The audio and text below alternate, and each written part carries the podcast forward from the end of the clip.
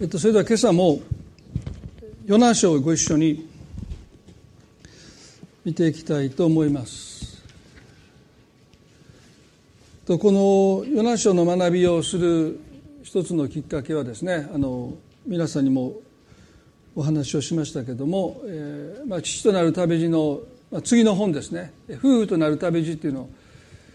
えー、おそらく来年に出版すると思うんですけども、まあ、その原稿をですね今ずっとあの書いてる中でこの、まあ本ね、従来たくさんの結婚の本は出ていますけども、まあ、今まであまり触れてこなかったいろんなですね、えーまあ、領域に、えーまあ、聖書がどのように語っているのかということについてね、えー、書こうと思って今書いてるんですけども、まあ、その中の一つが自己義認、まあ、それは罪の呪いとして神様がエヴァにあなた夫を恋したが夫はあなたを支配するとおっしゃった。でこの支配というのはどういう支配なのかというと、まあ、一つはですね、まあ、正しさによる支配ですよね。ですからおそらく最も支配の形態で多くの人を苦しめてる、まあ、特にクリスチャンですね。正しさによる支配というものは、まあ、暴走しますよね、まあ、ブレーキが効かないので支配してる側も支配してると思ってませんよねなんとか間違いに気づかそうとして気づいてもらおうとしてついついその人を支配していくんですけども、まあ、そういう中で、まあ、特に夫婦という第三者を入れない、まあ、排他的な、ね、関係においては、まあ、この支配っていうのはとっても多くの苦しみの根源じゃないかなというふうに思いますよね。その中で私たちクリスチャンとして、まあ、自己義認自分で自分を正しいとするこの自己義認の誘惑からいかに逃れて陥らないで生きていくのかということはとても大切なテーマですよね。でその中でヨナという人物はまあ自己義認の典型的な人ですよね。まあ、自己義認の塊と言ってもいいと思いますよね。で神様がこのヨナを召してアッシリアの首都ニネベに行くようにとおっしゃった時に彼は、ね、行きたくありませんって言えばいいんですよ。モーセがそう言ったようにね。でも彼はタルシスへと逃れていくっていうんですね。で、それは何を意味するかというと、不従順ではなくて、行きたくないというのは不従順でしょ。私たちも時々、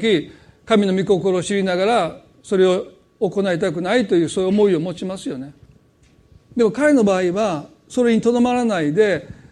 タルシュへと向かっていく彼の心に何があったかというと神に対する反逆でしょ。でこの彼の反逆心というのは私は間違ってないというその強い思いに裏打ちされてますよね。神様あなたは間違ってるという思いです。あのニネベの人々に憐れみを示すなんて間違ってる。きっと後悔する。そういう神に対する彼の強い怒り。まあ、それは私の方が正しいというですね、まあ、自己議員の行き着くところですよね、まあ、それが当時の宗教家たちが、まあ、キリストを断罪して十字架につけたということもそうですね。罪のない方を罪あるものとして断罪して十字架につけたのはこの自己義認です。私たちの考えが正しいというこの思いが行き着いたのは神を十字架につけるというまあ暴虐ですよね、まあ、そこには歯止めが効かないというかブレーキが効かないというかですね一旦暴走するともうイエスを十字架につけて殺すまでそれはもう収まらなかったという意味ではまあ私たちは絶えず自分の心を吟味してね自己義認に陥ってないのかということを本当にチェックすることはとっても大事だなと思いますね。そしてタルシュへ向かう船が暴風で難破しそうになった時に彼は、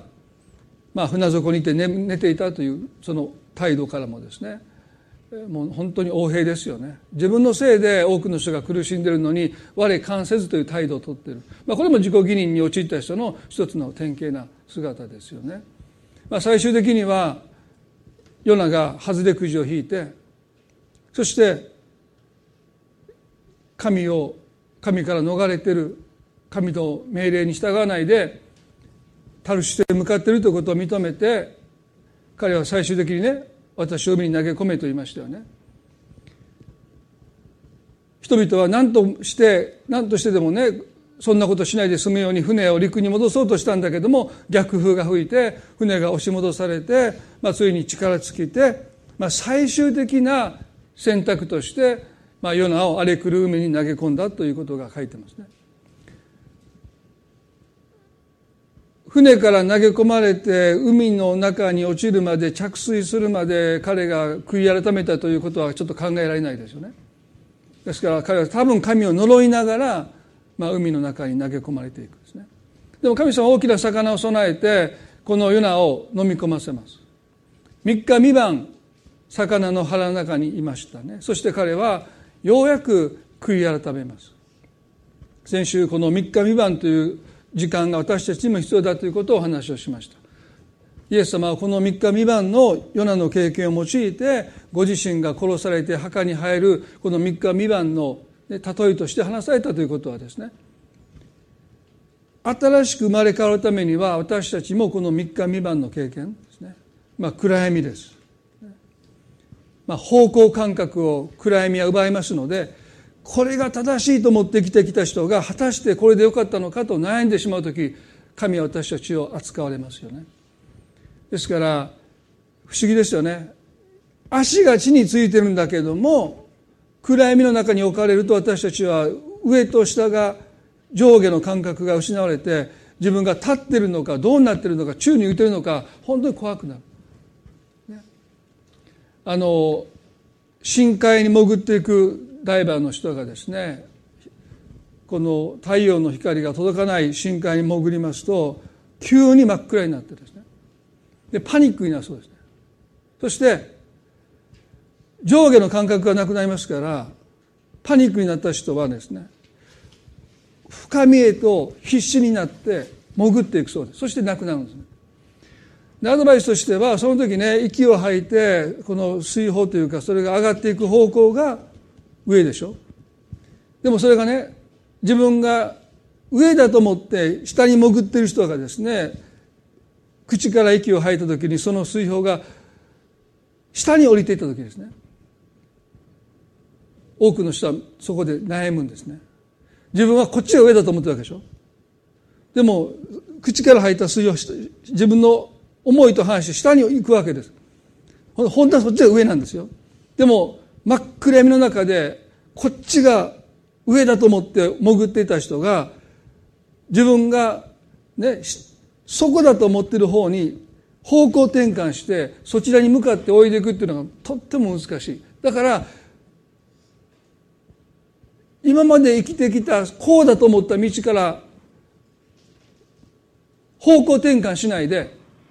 ますます深みへと潜っていって死んでしまうんだってですから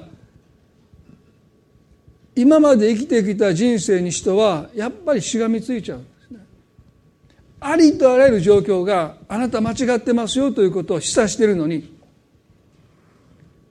人生の方向転換ができないで滅びに向かっていってしまう、まあ、人間の弱さですよね。ヨナは3日三晩魚のお腹の中で暗闇の中で方向感覚を失ってようやく神に祈ります。神はこの魚に命じてヨナを腹の中から陸へと吐き出したという箇所で終わりましたね。今日3章からご一緒に見ていきたいと思うんですけども再びヨナに次のような種の言葉があった立ってあの大きな町ニネベに行き私があなたに告げる言葉を伝えよとおっしゃった。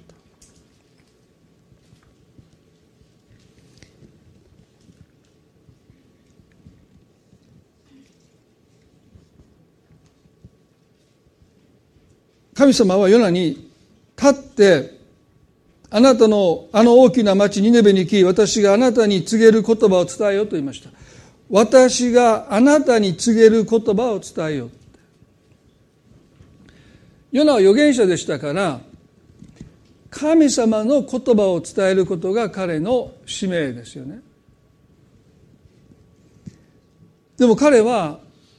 あまりにも自分の思いを市場を神様のご計画御心に挟みすぎたと思いますね。で自己義念に陥った人の一つの特徴は神様のご計画御心を求めることよりも自分の義を全うすること義憤を満足させることをつい優先します。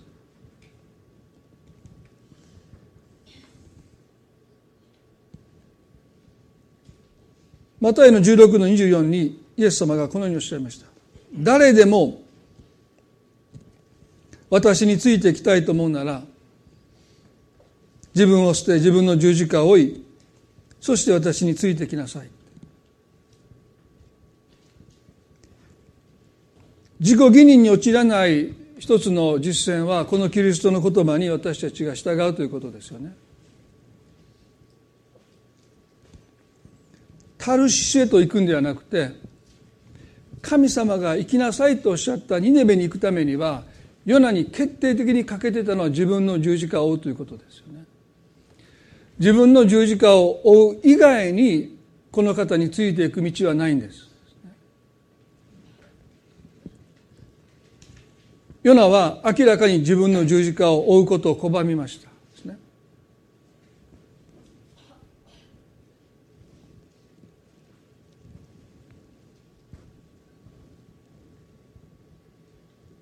私たちにとって自分の十字架を追うということは何を意味するのかそれは自我に死ぬという小さな死を積み重ねていくということですよね私の願いではなくあなたの御心がなりますようにというこの祈りを私たちが積み重ねていくっていうのが自分の十字架を追うという生き方ですよね。まあ、あの皆さんにも何度かご紹介したと思いますけれども淀川キリスト教病院のねホスピスの初代の院長だった柏木先生が本の中でね書いて書いておられたその言葉をですね私よく思い出すんですけども、まあ、あのこの教会の前任の牧師もケニーさんも、まあ、ホスピスに入られてで私、まあ、生まれて初めてだったのかな、まあ、ホスピスという場所に行った時ですねその、まあ、全員カーテンが閉まってるんですね。まあ、でお話聞いて聞くと、まあ、退院することないのでベッドが開くということはもうなくなったということですよね。ですからあんまり親しくならないもう別れが辛くて退院できたらいいですけどもほとんどの人というかもうほぼ全員はですね退院できないのわけですからまあ親しく話してて次の意味お姿が見かけなかったらもうなくなったということですから、まあ、そういう別れ喪失を経験することが辛いので、まあ、みんなカーテンを閉めて、まあ、殻にこもってるんですね。でケニーさんが行かれた時ですね彼はそのコンピューターを持っていてこうまだ本を書いて書いてるんですね。もう余命宣告受けてるのにそしてドーンって座ってそしてコンピューターラップトップ持っていてるんですよそのホスピスにね。でパタイプしてるんですよ。で僕が「ケニーさん何か持ってき食べたものありますか?」って言ったら「チーズバーガー」って言うんですよ。チーズバーガーいっぱい買ってきてって言うんですよ。ホスピスでチーズバーガー食べてるのかどうかまだなくなるからいいんでしょうかね。まあ持っていったらまあやっぱり体調がもうがんの末期ですからね食べれないので凍らしてはるんですね。冷凍して。で食べたい時にチンするんですけどチンした時の匂いがすごいんですよ。ホスピス中にですねチーズの匂いが漂うんですよね。でもベッドの上でチーズバーガー食べてるのを同室の患者さんたちが見てびっくりしますよね。もうカーテン開けて何してはるんですかってコンピュータータイプしながらチーズバーガー食べてるので。でそれで彼の病室だけもうカーテンが全部開いてですねオープンになって。そして皆さんもう楽しくあのされててね僕看護師看看護師さんにね聞いたらねこれはもうこんなことまれですこんなことないです、ね、みんなカーテン閉じてそして人と関わりを持たないでもう人生を終えていかれるんだけどこの病室だけですだから本当にクリスチャンがねまあ死に対する解決を持っている方がいるということは本当に大きな影響力だなと思ったんですけどもまあちょっと余談ですけどもね。この柏木先生がおっしゃったことはねこうですよね。まあ彼もホスピスにいて余命宣告を受けた人でジタバタするのはエリートだって言うんですね。であそうですかって受け入れるのは庶民だって。まあ、この庶民の定義が難しいんですけどね。誰をもって庶民だっていうのかなと思うんですけどでその本の中でこうやってこう書いて庶民の人は小さな死を繰り返して生きてきてる。大学に行きたかったけど家にお金がないので勘弁してやって言われて大学に行くのを断念して就きたかった仕事に就けないで生きてきてる、いろんな自我の死こうしたいなと思うけどそうもう無理だね。いろんな死を経験して生きてきてる。でもエリートの人は生きたいように生きてきてる。んですねそして突然余命宣告を受けるとどうして私なんですか？なんで俺なんだって言ってジタバタして最後の最後まで家族と残された時間を過ごさないで死を受け入れずにもがき苦しみながら死んでいくんだですね。だからこう書いてましたよ。人生でどれだけ多くの小さな死を経験することは人にとっていかに大切なのかということ自分の十字架を追いなさいというこのキリストの言葉はまさに私の願いではなくて神様あなたの御心がなりますようにという祈りに生きるという生き方ですよね。ヨハネの21章の18節からイエスはペトロとこのことについて会話を交わしておられます。で、ペトロという人はね、まあ皆さんもご存知だと思いますけども、弟子たちのリーダー格ですよね。そして彼もまた自己義認のちょっと塊のような人ですねすなわち彼はね自分のことを種に上げていつも神様がなそうとすることに一言物申すというかですねだからイエス様が私はもうすぐ十字架で殺されている時にイエスを引き寄せてたしなめたって書いてますね。なんてことをおっしゃるんですか。でその時イエスがおっしゃったことはサタン退けって。相当この人は出しゃばりですね。サタンを退けと言われるぐらいですね。まあもう神のなさることに彼はもう首を突っ込んでそして自分の思いをイエスに押し付けてるわけですよね。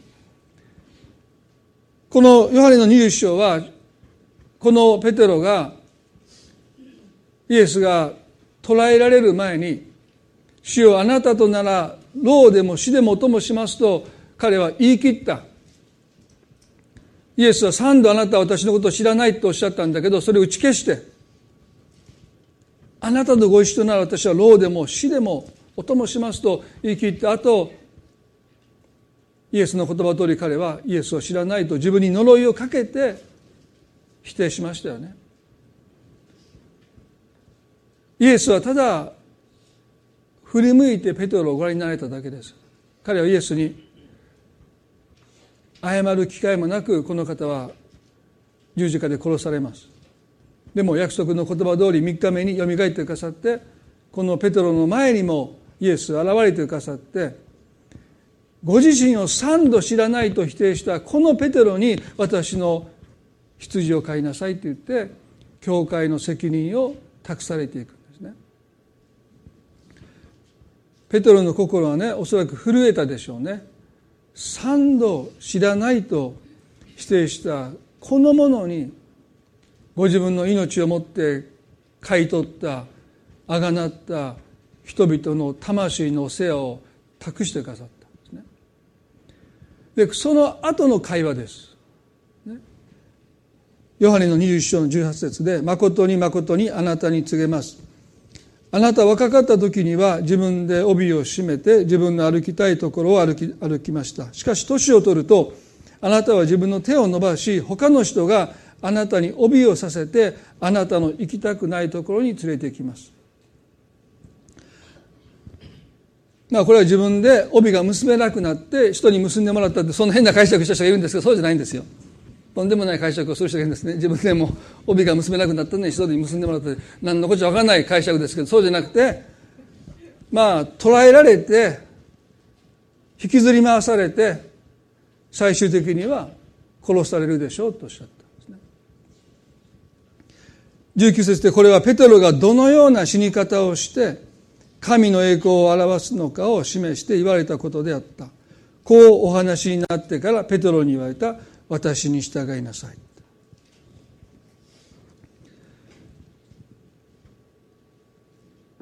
神の私の子羊を飼いなさい。神の教会の責任を負いなさいと言われたこのキリストの招きに応答するならばやがてあなたを捕らえられて殉教の死を遂げるということをあなたの思惑に反してこの地の生涯を終えるということをイエスははっきりとおっしゃった。ご自身に従う代償代価というものをイエスははっきりとペテロに明かされた上で私に従いなさいと招きを与えたんですね。なぜイエスは三度ご自身を知らないと否定したこのペテロにこのような確信というか信頼というか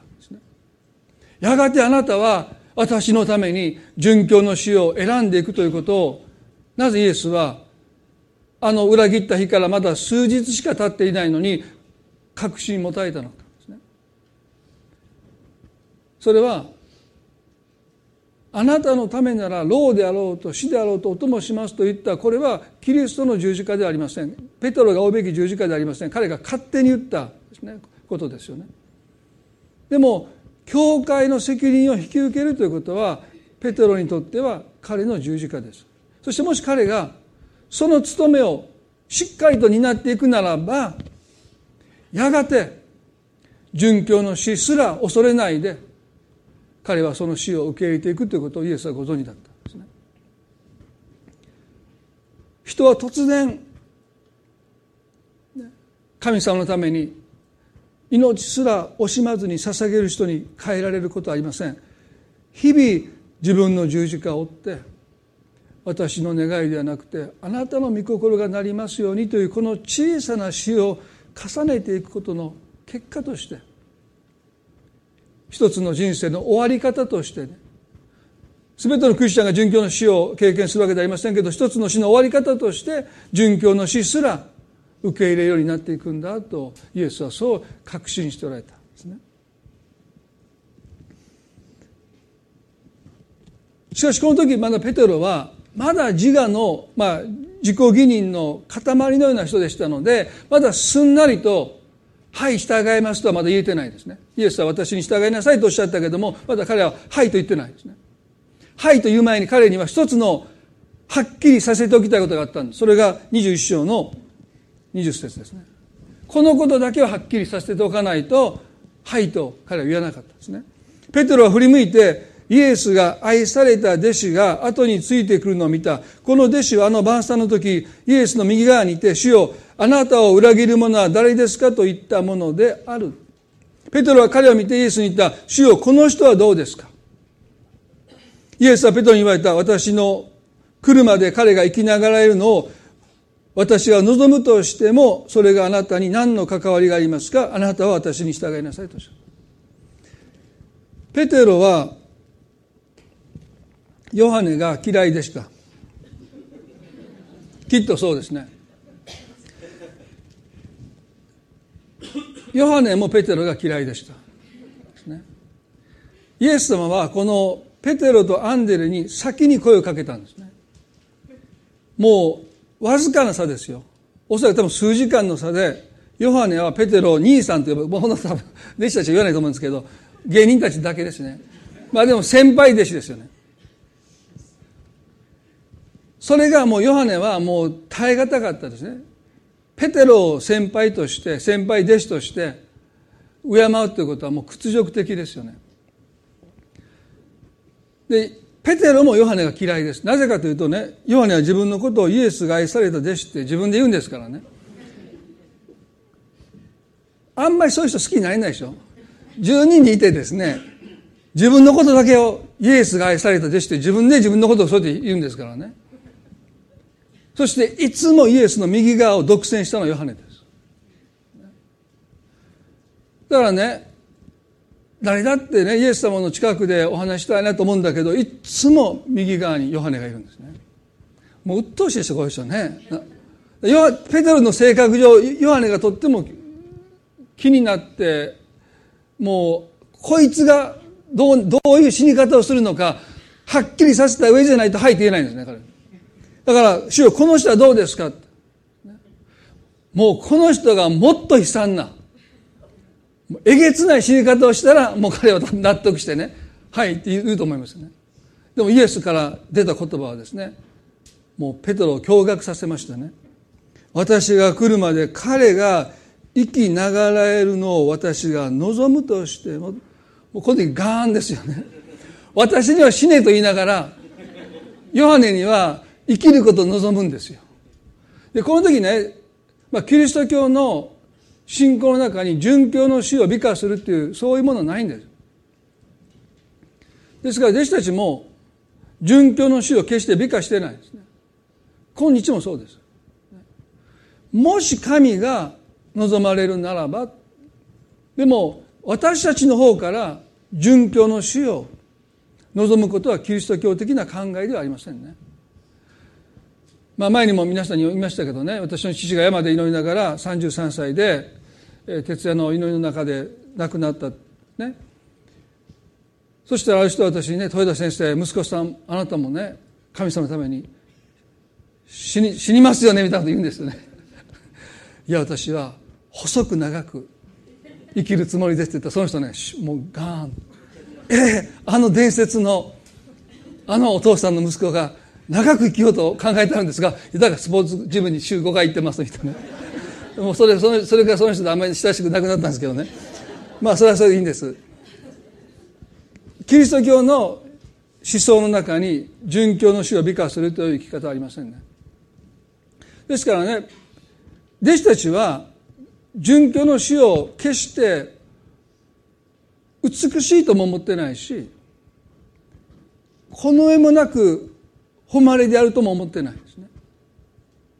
でその時にねイエスはペテロにあなたの思いに反してあなたは殺されるということをおっしゃった後にヨハネには生きながらえることを望むというこの言葉を聞いた時にペテロはとってもショックを受けたと思いますね。でもイエスはねでもそれがあなたと何の関わりがあるんですかとおっしゃった。とっても冷たい言葉に聞こえますけれども私たちが自分の十字架を追う時にやっぱりそうなんですね。神様と私との関係の中に徹底的に生きること以外に私たちは自分の十字架を追うことはできないですね。なぜ彼が生きの生きながらえて私が捕らえられて殺されなければならないのか。不公平じゃないか。でもあなたには何の関わりもないとおっしゃった皆さん私たちが自己義認に陥らないためには神様と私との関係をいつも見つめていくということ私たちは心を砕いていかなければならないですよね。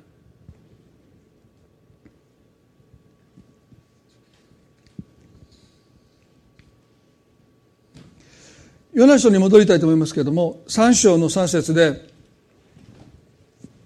ヨナは主の言葉の通りに立ってニネベに行った。ニネベは生き巡るのに3日かかるほど非常に大きな町であった。ヨナはその町に入ってまず1日目の道のりを歩き回って叫びもう40日するとニネベは滅ぼされると言った。そこでニネベの人々は神を信じ断食を呼びかけ身分の高いものから低いものまであらぬのを来たと書いてます。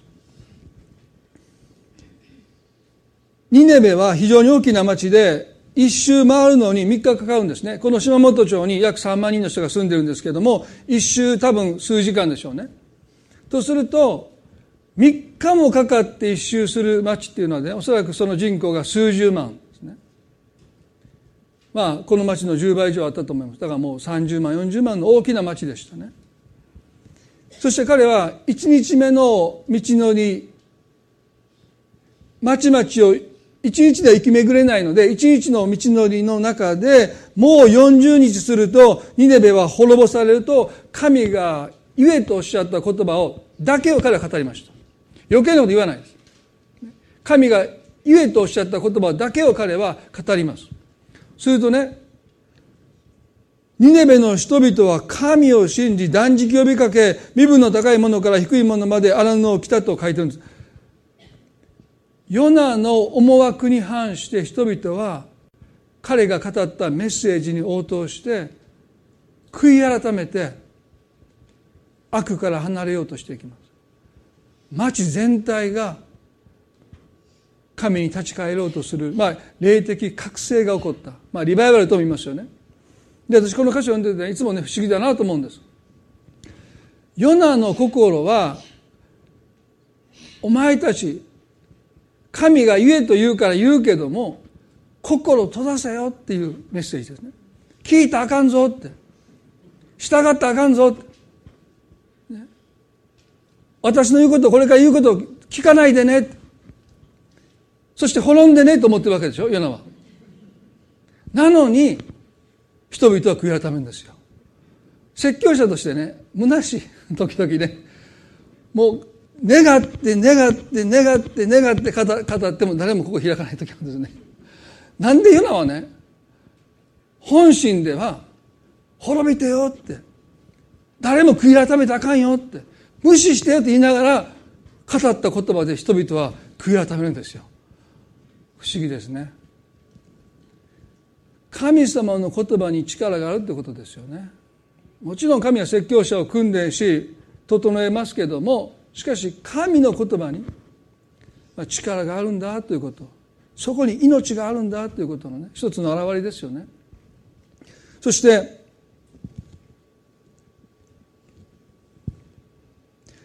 王がその知らせを聞いて断食を布告します。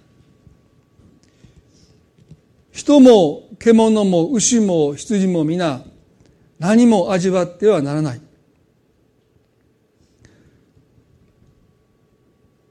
草をはんだり水を飲んだりしてはならない。人も家畜も荒布を身にまといひたすら神にお願いし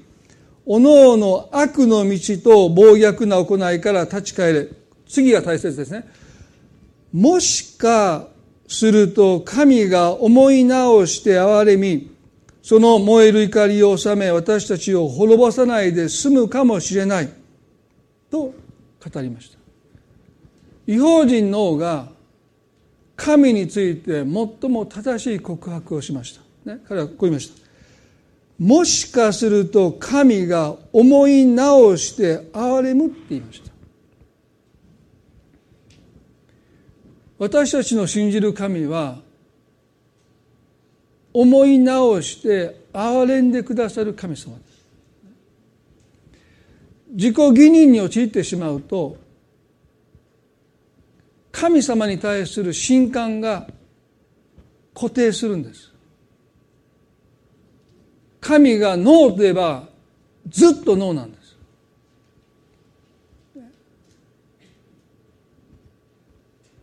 神が思い直してくださるというそういう神感神のイメージを持つことができないんです。もう固定化しちゃうんです。でもここでねニネベの王はもしかすると神が思い直して憐れんでくださるかもしれないと言いました。皆さんここで何を私たちは覚えないといけないのか。それは神は義なるお方なんだけどもその義はむき出し状態ではないということなんです。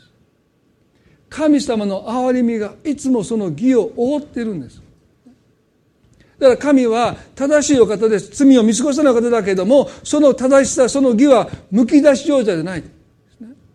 でも時々私たちが自己義認に陥るとその正しさはむき出しです。思い直すということはしません。相手を思い直させようとはするかもわかんないけど自分が思い直すことをする余地はもう全く失われてるんですね。でも神様は義なるお方なのに思い直してくださるお方なんだ。創世記の18章に最後この箇所を少しだけ見て終わりたいと思いますけれども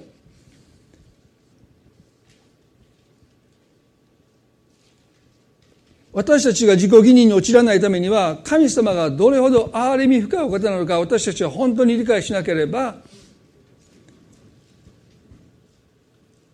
自己義認に陥ってしまうね。この創世記の18章の16節で、その人たちは、これ見つかりですね。そこを立って、ソドムを見下ろす方へ登っていった。アブラハムも彼らを見送るために、彼らと一緒に歩いていった。でこの時に神様はね、私がしようとしていることをアブラハムに隠しておくべきだろうかと、ソドムとゴモラを滅ぼそうとなさっているこの神様がそのご計画をアブラハムに隠しておくべきだろうかと考えて思い直されてその計画をアブラハムに告げられます。ここにもまた思い直される神様の姿があります。アブラハムの老いがロトがソドムとゴモラに住んでいたので彼にこのことを隠したままこの町を滅ぼしていいだろうかと思ってアブラハムに神はその計画を話されます。漱石の18の20でソドムとゴモラの叫びは非常に大きくまた彼らの罪は極めて重い。私は下っていって私に届いた叫び通りに彼らが実際に行っているかどうかを見よう。私は知りたいのだとおっしゃった。不思議な箇所ですよね。神様は全知全能です。全てを知っておられる。でこの神様が私は下っていって私に届いた叫び通りにすなわちソドムとゴマラの人々の罪を神に訴えるその叫び通りに彼らが実際に行っているかどうかを見ようって確かめようとおっしゃった。全知全能なる神が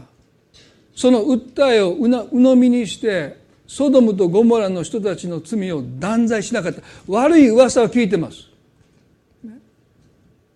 でも神ご自身がその町に行ってご自分の目で確かめようとおっしゃった。皆さんもし全知全能なる神ご自身が人を見かけで表面的に偏った訴えで断罪なされないとするならば私たちは神様でも確認されるんですから私は知りたいのだって本当のこと真実を知りたいのだっておっしゃって出かけていく神様がおられるとするなら私たちはもっと努力して人を表面的に上辺で偏った情報で断罪することを控えないといけないですね。神様ですらご自分の目で確かめるまでは裁きを下そうとなさらないとするならばね私たちは一体どれだけの犠牲を払ってどれだけの努力を払って真実を知ろうとしているのか。自己義義に陥りますと全くそのことをしなくなります。ヨナはニネベの町に行きもしないであいつらは滅んで叱るべきだって言って彼はタウシュへと逃れていくんです神はソドムとゴモラに足を運ばれました。ヨナは行きもしないで見もしないで噂だけで彼らは滅んだ方がいいんだという決断ここで彼らを断罪しましたよね。私たちがどれだけ自己義認に陥っているのかあるいは陥ってないのかそれは真実をどれだけ私たちが知ろうと犠牲を払い真実をしたい求めているのか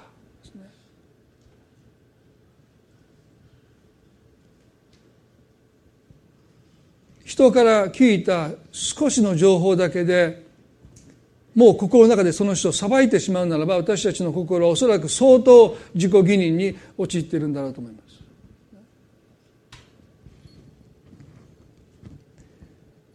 創世記の18の22節で、その人たちはそこからソドムの方へ進んでいった。アブラムはまだ主の前に立っていたと書いてます。アブラムという人物は信仰による義、すなわち神様の恵みによる義の象徴的な人物ですよね。彼は神を信じたゆえに彼は義と認められたというのは信仰による義の最初の人物でしょ。で、彼はね、主の前に立っていたと書いてますヨナは主の御顔を避けてタルシシェと逃れていったんだけどもアブラハムは神様の前にソドムとゴモラに裁きを下そうとされる神の前に立っていた。何のために？取りなしてるんですね。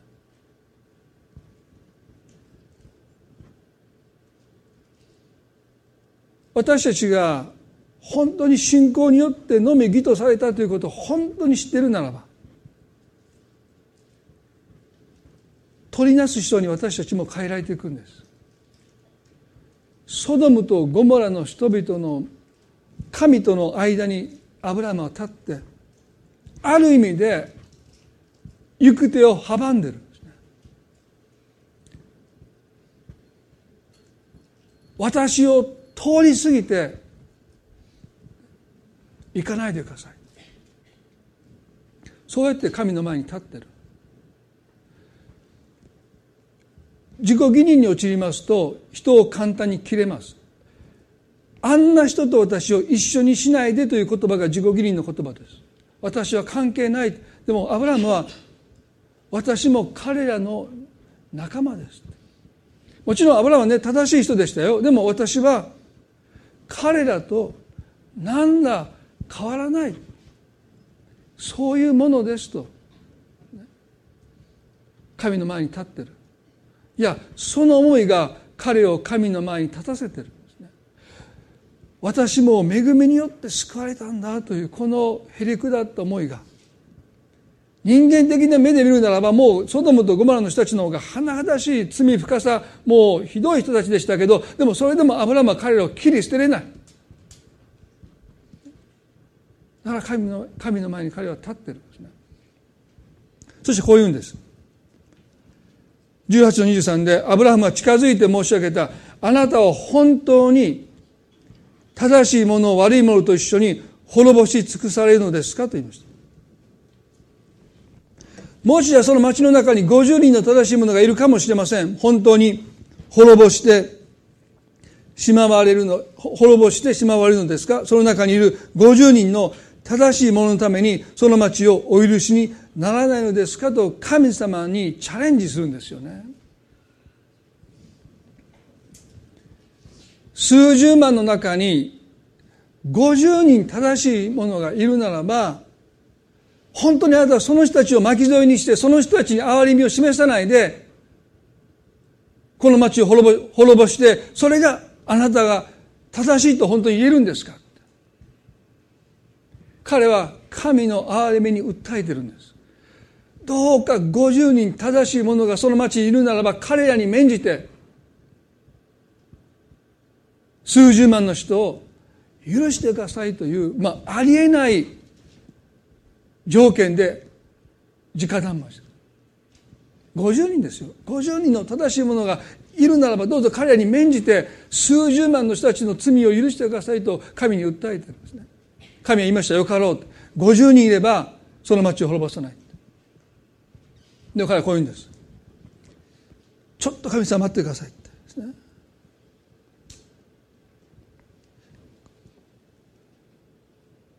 自分のことをね私は塵やハエに過ぎませんがあえて主に申し上げるのをお許しください。もしや50人の正しいものに5人不足しているかもしれません。その5人のためにあなたは町の全部を滅ぼされるのでしょうかとまた神に言えば訴えていくんですね。50人でよしとしてくださった神様もしそこに5人足らなくて45人しか正しい人がいなかったとするならばその5人いなかったゆえにあなたはねこの町を滅ぼされるんですか？神はねよかろう5人足らなくても45人いればその町を私は滅ぼさない。アブラムはねそれでも安心できない。ニネベあのソドムとゴモラは変な町ですからね。40人。ね。45人に5人足らなくてあなたはそれで滅ぼさんですか？半分脅しですよね。分かった40人でも滅ぼさないまた次に30人。多分内心ドキドキですよ。ええ加減にせえ言われるのをもういつ言われるか。でも分かった。よしもうちょっと行こうもう値切ってるんですね。大阪の人みたいですよね。20人もうよかろうって。最後ね10人って言うんですよ。そして彼は帰っていくんですで皆さんこう私こう思うんですね。もし彼が5人って言ったらどうでしょう。いやそれは無理って神様言うんでしょうか。言わないと思いますね。10人の正しい人がいたらその町を滅ぼさないっておっしゃった約束された神にもしアブラハムが5人しかいなかったら神はおそらくノーと言わないですね。その5人のゆえに私はこの町全部を許そうとした。もう最後の最後にアブラハムがね一人。でも神は一人いればその町を滅ぼすまいとおっしゃるに違いないアブラム言えなかったですよ。もう10人以上言えなかった。でねでも神の憐れみはアブラハムが躊躇するその躊躇する思いよりもはるかに深いんです。一人って神に申し上げても神は一人いれば私はその町を滅ぼさない。何をここで神様なさってるかそれは神ご自身が許す口実を必死になって探してるお姿なんです。できたらこの町を滅ぼしたくない。でもどうしても彼らの罪があまりにも甚だしく重いので義なる神は裁きを下さないといけないんだけど神の憐れみは最後の最後までその裁きを下すことをやめる口実を神ご自身が必死になって探しておられる。一人でも見つければ神は思い直されるんです。そうやって神は私たちを扱っていてくださるんです。あなたを許しあなたを憐れむために神はどれほど必死になってその口実を探して探して最後の究極としてご自身の一人子を使わせてくださった。そこまでして私たちを許したい。そこまでして私たちを憐れみたいと願われる神様が私たちの神であるとするならば私たちはこのお方に似るものに変えられていくべきじゃないかな。私たちも人を裁く時にその人を許す口実を探すものになりたいですね。50人。いや45人。いや40人。いや30人。いや20人。10人。10人いれば神様はどうか憐れんでくださいと訴えている。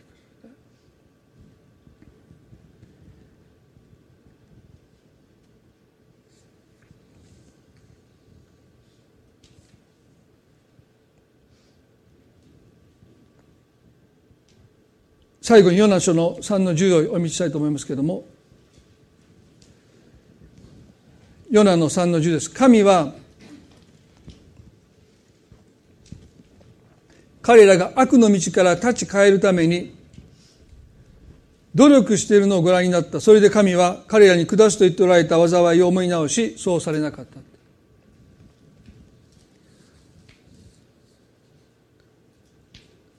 神はニネベの人たちが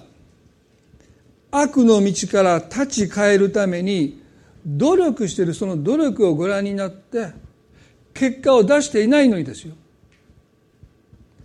結果を出していないのにただ努力してるのをご覧になって思い直された神様が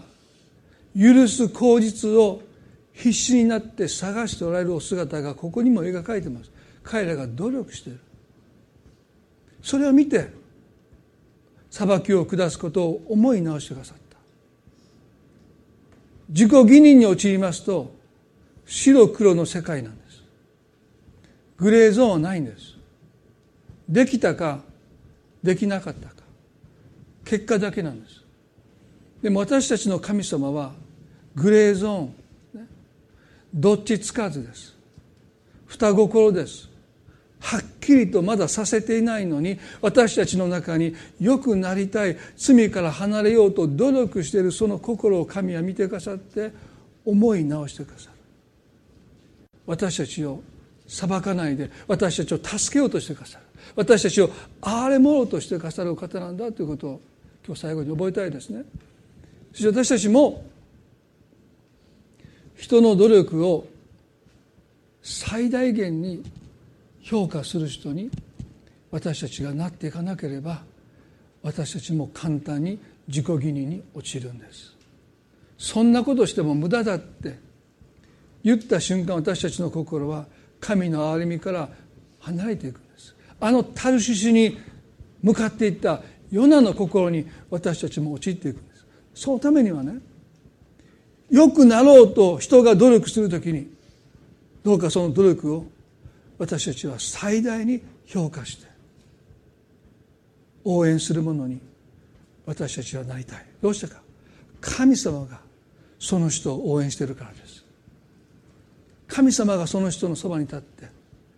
あなたならできるって信じておられるからです。でも私たちはどこに立っているんでしょうか。一言お祈りしたいと思います。どうぞ目を閉じていただいて。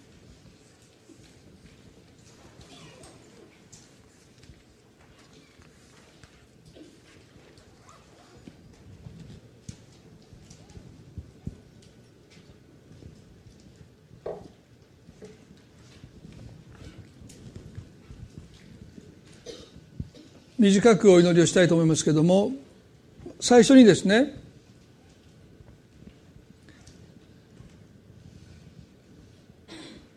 神様があなたを憐れみ深い心を持っていつも見つめていてくださっているその眼差しを今日ぜひまず人にその眼差しをあなたが向ける前にあなたに向けられているその眼差しを受け取ってほしいと思います。そうじゃないとあなたはその眼差しを人に向けることはできません。やろうと思えば疲れ果ててしまいます。だからまず神があなたを憐れみ深い眼差しを持ってあなたを許す口実を探しておられる。そんな神様があなたをいつも見ていてくださるその眼差しを持って自分は見つめられてるんだということを今日ぜひ知っていただきたい。ニネベの町の人もソドムのゴマの人たちもそんな神の眼差しを知りませんでした。やがてその町は滅びへと至っていくわけですけど願くならばそんな神様の眼差しが今日あなたに向けられていることをぜひ知っていただきたい。神の義はあなたに対してむき出しではありません。いつも憐れみがその義を覆っています。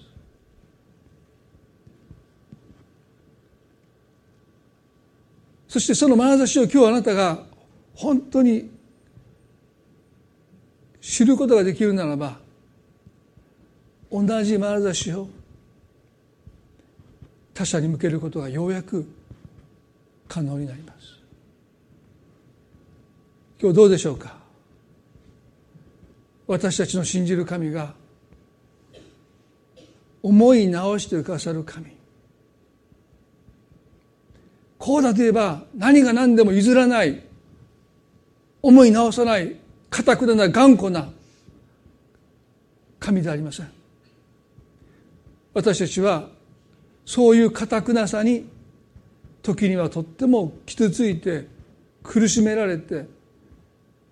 心に痛みを覚えている人も少なくないと思います。でも神様はそういうお方ではありません。罪とは妥協しませんがあなたを憐れみたいといつもいつも願っていられる方。今日もそうです。あなたを憐れみたいと願ってあなたが神に心を向けるのを待っておられる方です。短く祈りたいと思います。恵み深い天の地の神様。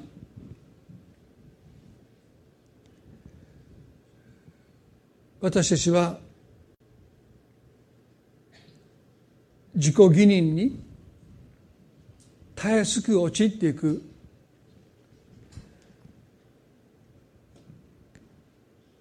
自分は正しいという思いを。かたくなに持ってしまう弱さを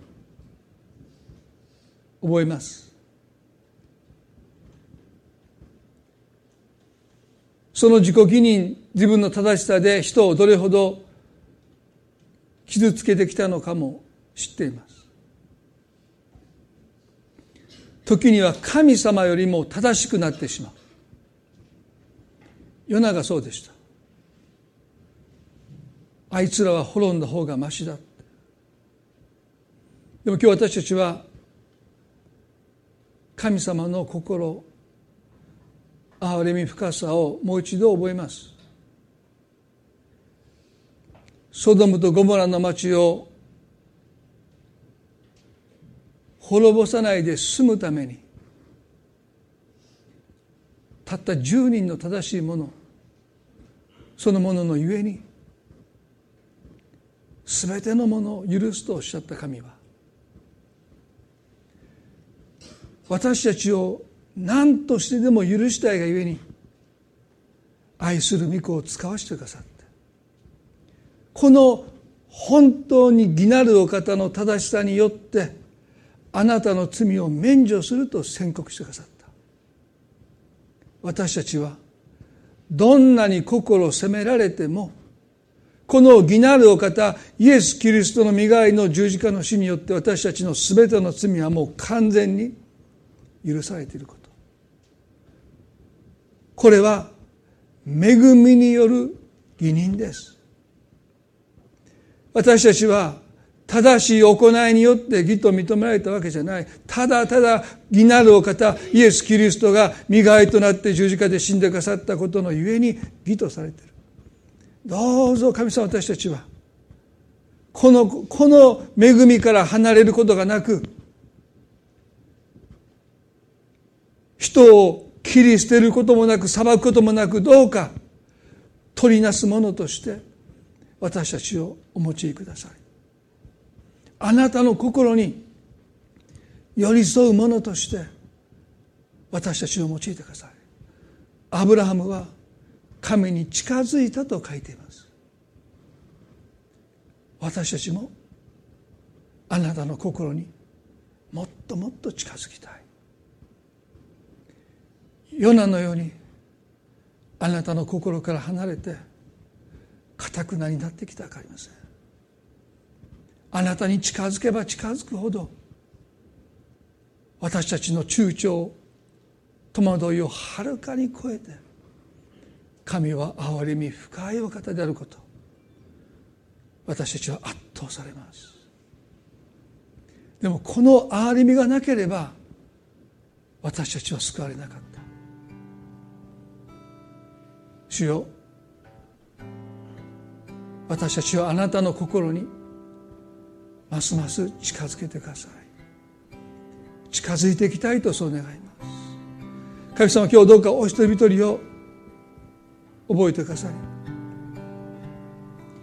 一人一人をあなたの心にますます近づけてくださったあなたの深い憐れみの中に一人一人が生かされていきますように。私たちの神は思い直してくださる神様です。何度だって何度だって思い直してくださる神様です。もうあなたに対して私は疲れ果てたとおっしゃらない神様です。いくらだって思い直してくださる神様今日そのことを聖書を通して私たちはもう一度しっかりと心に受け止めたいとそう願います。神様もうすぐクリスマスが訪れますが私たちのために罪のない御子イエスを送ってくださってこの方に全ての人の罪を負わせ彼に免じて私たちを許してくださったことをもう一度心から感謝し覚える心備えができますように。アドベントがいよいよ始まりました。私たちの心をこの救い主に向けさせてくださって心からクリスマスをお祝いできるそんな私たち一人一人でありますように。この季節この時期特別なあなたのお取り扱いが一人一人になりますことを信じて感謝を持って愛する主イエスキリストの皆によって祈ります。それではどうぞ皆さん立ち上がっていただいて最後に賛美を捧げたいと思います。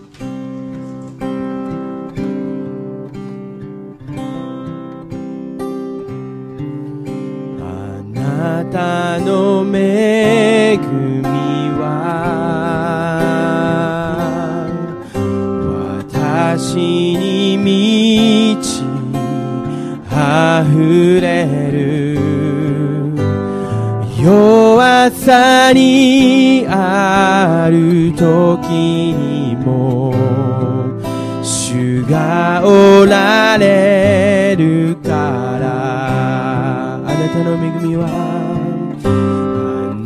たの恵みは私に満ち溢れる。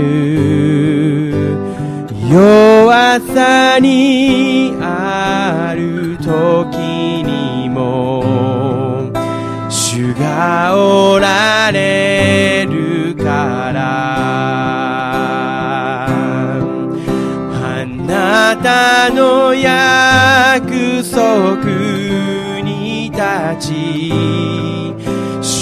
を待ち望む。罪許された私の望みはただ主に潮により清められ罪は消え去る主の憐れみのゆえに今自由を得たたの恵みは私に満ち溢れる弱さにある時にも主がおられる。からあなたの約束に立ちあなたの約束に立ち主を待ち望む。罪許された私の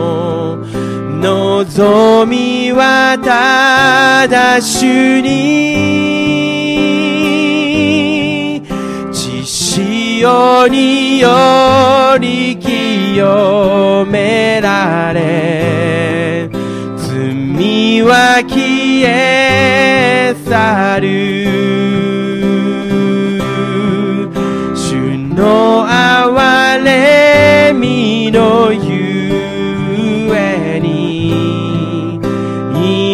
自由を得た。あなたの恵みは。私